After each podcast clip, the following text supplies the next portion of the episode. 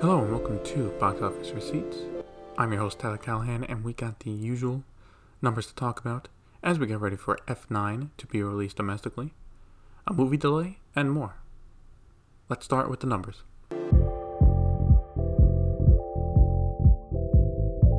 Opening in first place is The Hitman's Wife Bodyguard with 11.6 million for a total of 17 million. As to why you might be asking why there's a difference uh, when it just released, well, it was released on Wednesday, I believe, so the 17 million is its five day numbers. Moving to second place is A Quiet Place Part 2 with 9.4 million for a total of 125.2 million. In third place is Peter Rabbit 2 with 6.1 million for a total of 20.3 million. In fourth place is The Conjuring, The Devil Made Me Do It, with 5.1 million for a total of 53.6 million. And in fifth place is Cruella with 5.1 million for a total of 64.7 million. If you are wondering where In the Heights is, well, it went from second to sixth place this weekend, only making 4.2 million. It's not having good legs at all. As for The Hitman's Wife's Bodyguard, it did okay. Nothing amazing, but not as terrible as In the Heights.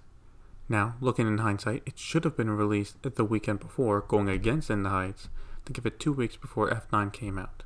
A Quiet Place Part 2 still continues to hold pretty well, and I thought Peter Rabbit did decent as well, but apparently Sony did not think so. We'll get to that in a few minutes. As for F9, this coming weekend, it's expected to open between 55 to 60 million, which would be decent considering word of mouth in the countries it has released in so far is not great. If it can open to that, it should be able to hit 110 million, maybe even 125 million. Also, it has taken almost three full months, but Godzilla vs. Kong has finally passed 100 million domestically. That makes it the second movie domestically to pass 100 million since the pandemic started. Got another quiet weekend at the Chinese box office with Drama on Your Mark opening in first place with 8.8 million. In second place was Man in Love with 6.1 million. Third place was Peter Rabbit 2, The Runaway with 3.8 million for a total of 17.2 million. Fourth place was Island Keeper, opening with 3 million. Finally, in fifth place was Cruella with 2.7 million for a total of 17.2 million. So yeah, another quiet weekend at the box office. Island Keeper is apparently one of those uh, movies for the 100th anniversary of the Communist Party, coming out a little earlier than when the rest come out in July, but coming out early seems to not have given them any advantage at all opening in fourth place. For China, we still await for the Chinese movies celebrating the anniversary, and then after that, a return to blockbusters from both Hollywood and China. Looking at worldwide numbers, The Hitman's Wife's Bodyguard made 7.8 million internationally for a worldwide opening of 24.8 million. F9 is now at 292 million worldwide. Quiet Place Part 2 has passed 200 million worldwide, with it now at 222 million. The Conjuring The Devil Made Me Do It is at 142.8 million worldwide, and Cruella is working its way to 200 million, with it at 160 million. Both Wrath of Man and Peter Rabbit 2, The Runaway, are close to hitting 100 million both at 95.1 million and 90.8 million, million respectively. I would say overall the numbers worldwide are looking more and more solid as theaters around the world continue to reopen. Obviously, nothing huge yet, and we won't get that until Black Widow, but we are still seeing more and more movies working their way to 2 to 300 million worldwide. Now let's move to news from Hollywood. I mentioned Sony earlier, and looks like they are not happy with, with the results so far from Peter Rabbit 2. The first one finished just over 350 million worldwide, and now the sequel is only just getting to 100 million. Now, yes, obviously there is the pandemic, but personally, I think part of the lower gross is for most countries, it was released a few months after Easter. It's now early summer and just coming out in America, China, and the UK. Most people would not really care about it at this point. Anyway, we know they are unhappy with the results because they are pushing back their next family movie, Hotel Transylvania Transformania. Set to come out a month from now, it will now come out October 1st, and in a risky move, will now open up directly against the Addams Family 2. So, two animated family horror movies coming out the same weekend. That is a risky play for Sony because they are hoping that being the bigger franchise would help them overtake the Addams family.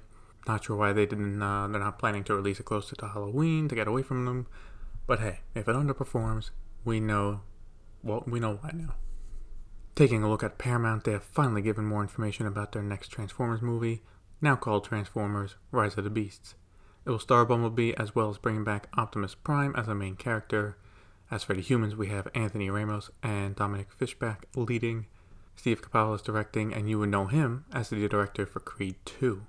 The film is still set for a release in June 2022, assuming this is good, and that is a big assumption. This does have a chance, I think, to get closer to what Transformers used to make at the box office.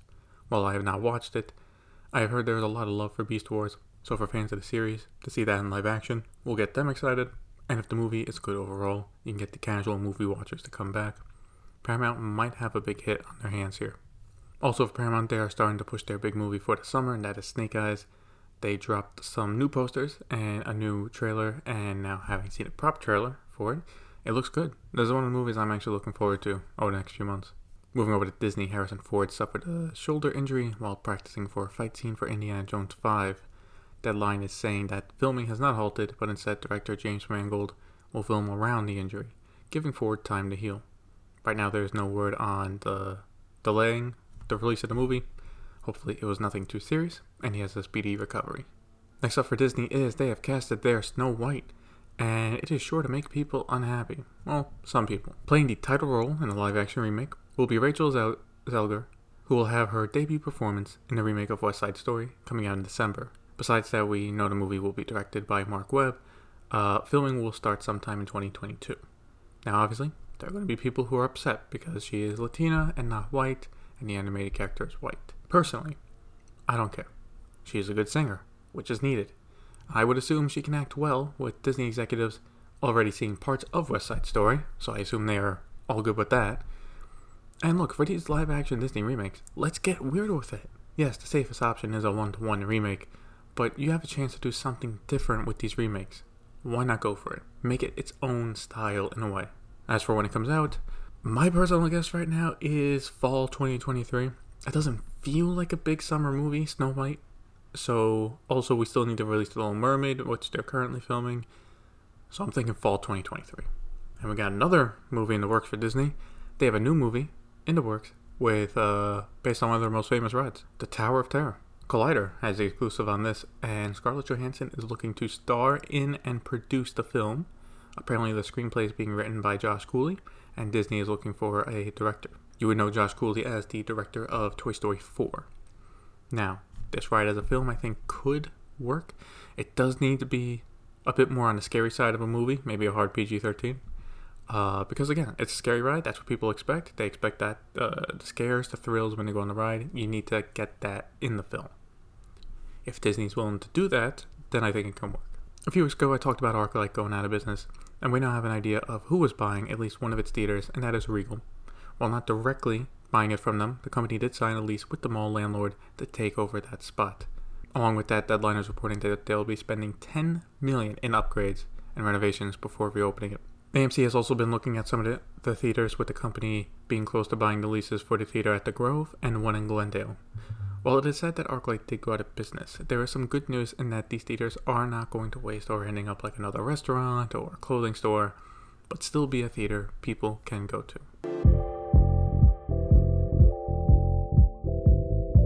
Only one got one quick story for VOD Premium this week, and that is NBC Universal and Amazon reached an agreement, and Peacock will be available on the Fire TV and tablets later this week. I didn't even know they were still not available on the platform, and I take it on NBC Universal side that they pushed to get this done as soon as possible, and maybe even made concessions for it. See, with the Boss Baby sequel and the Olympics, July is a big, big month for Peacock, and the company's hoping they can not only get a lot of people to sign up for the first time, and use the service, but maybe even convert some of them to paying customers. I will keep an eye out in August after the Olympics if the company starts boasting about new signups and if the revenue generates has gotten bigger. And that'll be it for this week's episode of Box Office Receipts. Question for the episode is Do you like the idea of a Tower of Terror movie? Let me know on Facebook. Link to the pages in the show notes. Thank you for listening. See you next time.